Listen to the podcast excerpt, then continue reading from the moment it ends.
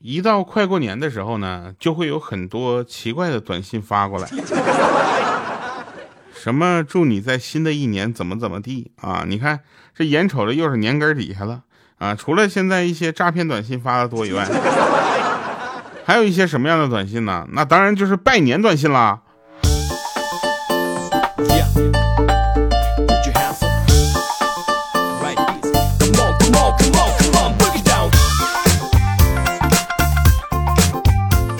哟 ，Hello， 各位啊，又是一个特别正直的调调为您带来非常不着调啊！你看哈，就说这个跨年啊拜年的一个新的短信，我就收到了一条我可能都读不利索的。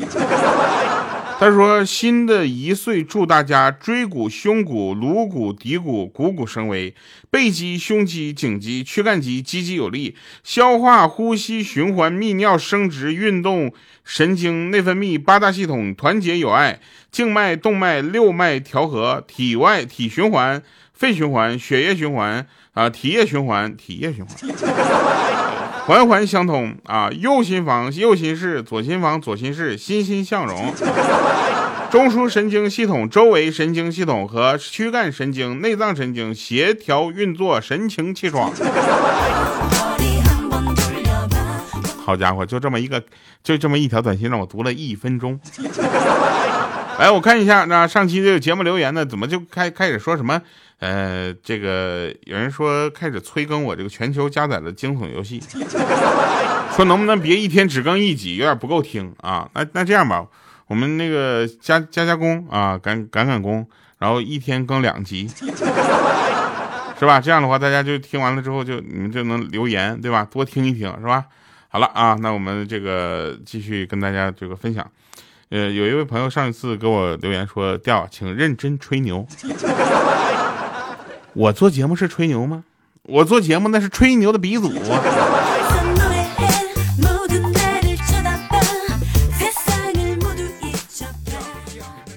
那天有人问我说，这个你喜欢什么户外运动啊？我说我喜欢啊。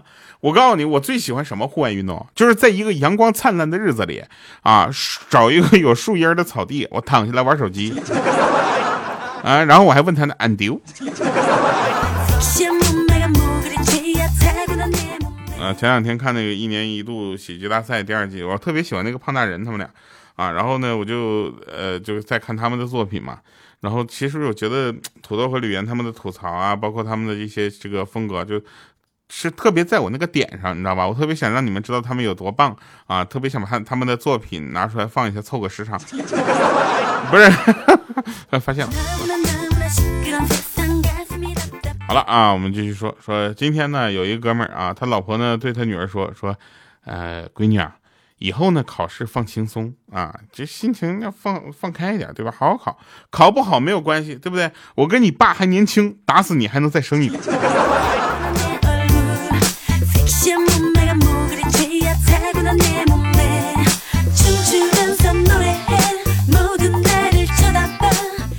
你试想一下，有一天你儿子要这么跟你说，爸爸，我朋友要跟我去游乐场玩啊。之后他爸说，你是在通知我呀，还是在征求我的意见呢？然后你儿子这个时候当时就说我是在跟你要钱。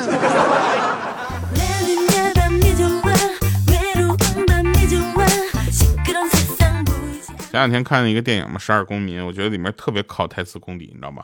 看一半我不看了啊，我就想象一下，我如果是我演里面任何一个角色，我应该演谁呢？后来我就想了一下，我觉得我可能都演不了。以我这个台词功底啊，我应该演那个就是里面那个门外面那个人啊。有人说他讲了啥？我说他一句台词也没有啊。老师呢，经常会在考试之后呢，给你们分析咱们这个卷子。我也不知道为什么分析这个卷子有什么，还说什么这道题是个送分题。那既然是送分题，你扣我分干什么呀？对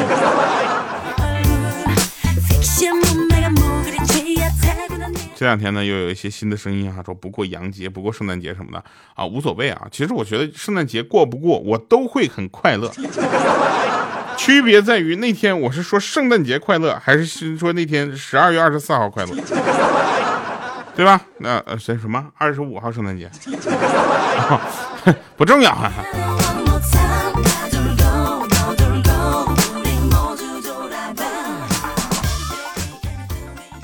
你知道吗？在垃圾桶前面削铅笔是我们童年版本的抽根烟休息一下。现在啊，我跟你说，很多人都不知道怎么去放松一下自己的心情啊，觉得自己的生活压力太大了啊，工作压力也很大啊。到了家，父母呢就殷切的期望看你那个眼神，恨不得就是你马上就能成为这个，咔就有钱了，咔你就成家了，咔你身体也健康了。到了公司啊，发现你的领导又 PUA 你，感觉都是负能量，不知道怎么去缓一下自己的这个心情啊，非常不着调，又马上停播了。对他们来说，那简直是倍数打击啊。其实跟大家说一下，去找到自己放松的方式有很多，我给大家推荐三种我常用的。第一个就是冥想，冥想是什么呢？你躺着，闭上眼睛，啥也不用去碰，啥也不要做，就在那块想啊想，说今天我都干嘛了，明天我干嘛，是不是？想想睡着了啊，特别好。然后第二种方式呢，就是出去看一看外面的这个世界。你知道吧？不管你要是在高楼林立的 CBD 工作，你就去看一看那些绿水青山；你要是在绿水青山里面天天劳作的话，那你就去看一看大城市现代化的样子。我跟你们说，去看一看你平时不常见的风景，你会发现你那些烦恼回去才想。第三个就是什么呢？就是找一个你这个聊得来的朋友啊，你们两个喝点小酒嘛，对不对？或者是聊个小这个唠个嗑，对吧？去玩，一起玩个游戏，把手机放下，把烦恼放下。真的把这些东西放下了之后，你就会发现你身边有很多值得你去这个珍惜和认真去观察的东西。比如说你现在的我，是不是可以就是说给我留个言啥的？那天有一哥们喜欢上网聊天啊，然后去跟一个女网友见面嘛。见完面之后，我就问他什么情况，他说笔试通过了，面试没通过。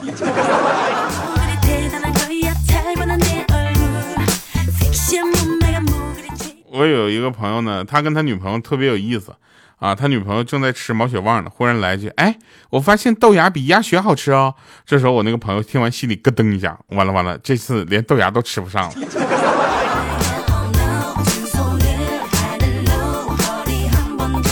五花肉呢在成都啊，然后呢在作为我们那边成都这个就比较给力的一位这个人，每次去的时候呢都带我们去吃东北菜，想家嘛可以理解是吧？然后我们去跟他吃完东北菜，我们就说咱下次一定要吃一把四川菜啊。然后有一次呢，他就带我们去吃那个毛血旺，吃到一半，他可以拿那个毛血旺那个汤泡饭。我说实在不行，咱还去吃东北菜吧，你怎么还用东北饭的吃法？ yeah, right. 那天呢，有一个朋友，他在网上看中一个包包，有点贵，他正在犹豫买不买呢。他男朋友二话不说，马上就付款了，咵一下138块钱，一下就付过去了。啊，当时这个他就说那么着急干嘛呀？我还没有决定买不买呢。然后她男朋友当时，切，你有哪次犹豫会影响结果了？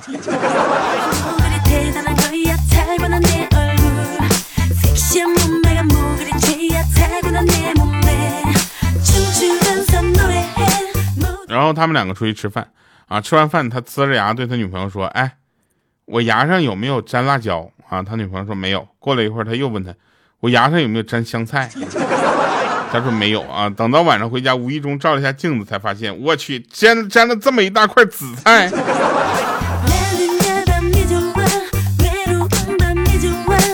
还有一些朋友呢，就擅长就是去看别人的故事，然后鼓励自己。励志的书，朋友们，励志的故事，励志的书，励志的电影，励志的歌，看的再多，听的再多，知道的再多，会唱的再多，那也都是别人的人生。你知道吗？你自己的人生就得靠你自己手里掌握，你知道吗？有一首歌唱的也好，都说三十而立，你怎立不住的这。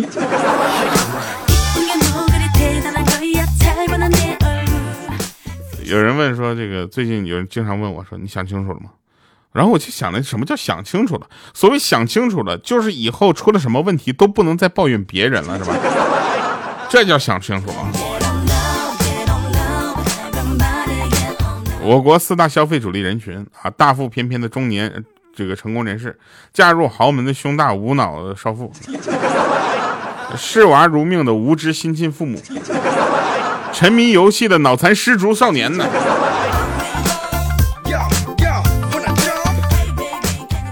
你要知道一件事情，不堪一击的自尊心全自来自你小心翼翼的不自信。好的，以上是今天节目全部内容啊，在这里跟大家说一下，就是我们是一个非常正直的节目，是吧？从前我总以为谦卑和礼让是处事法则，后来我才发现不是那么回事儿。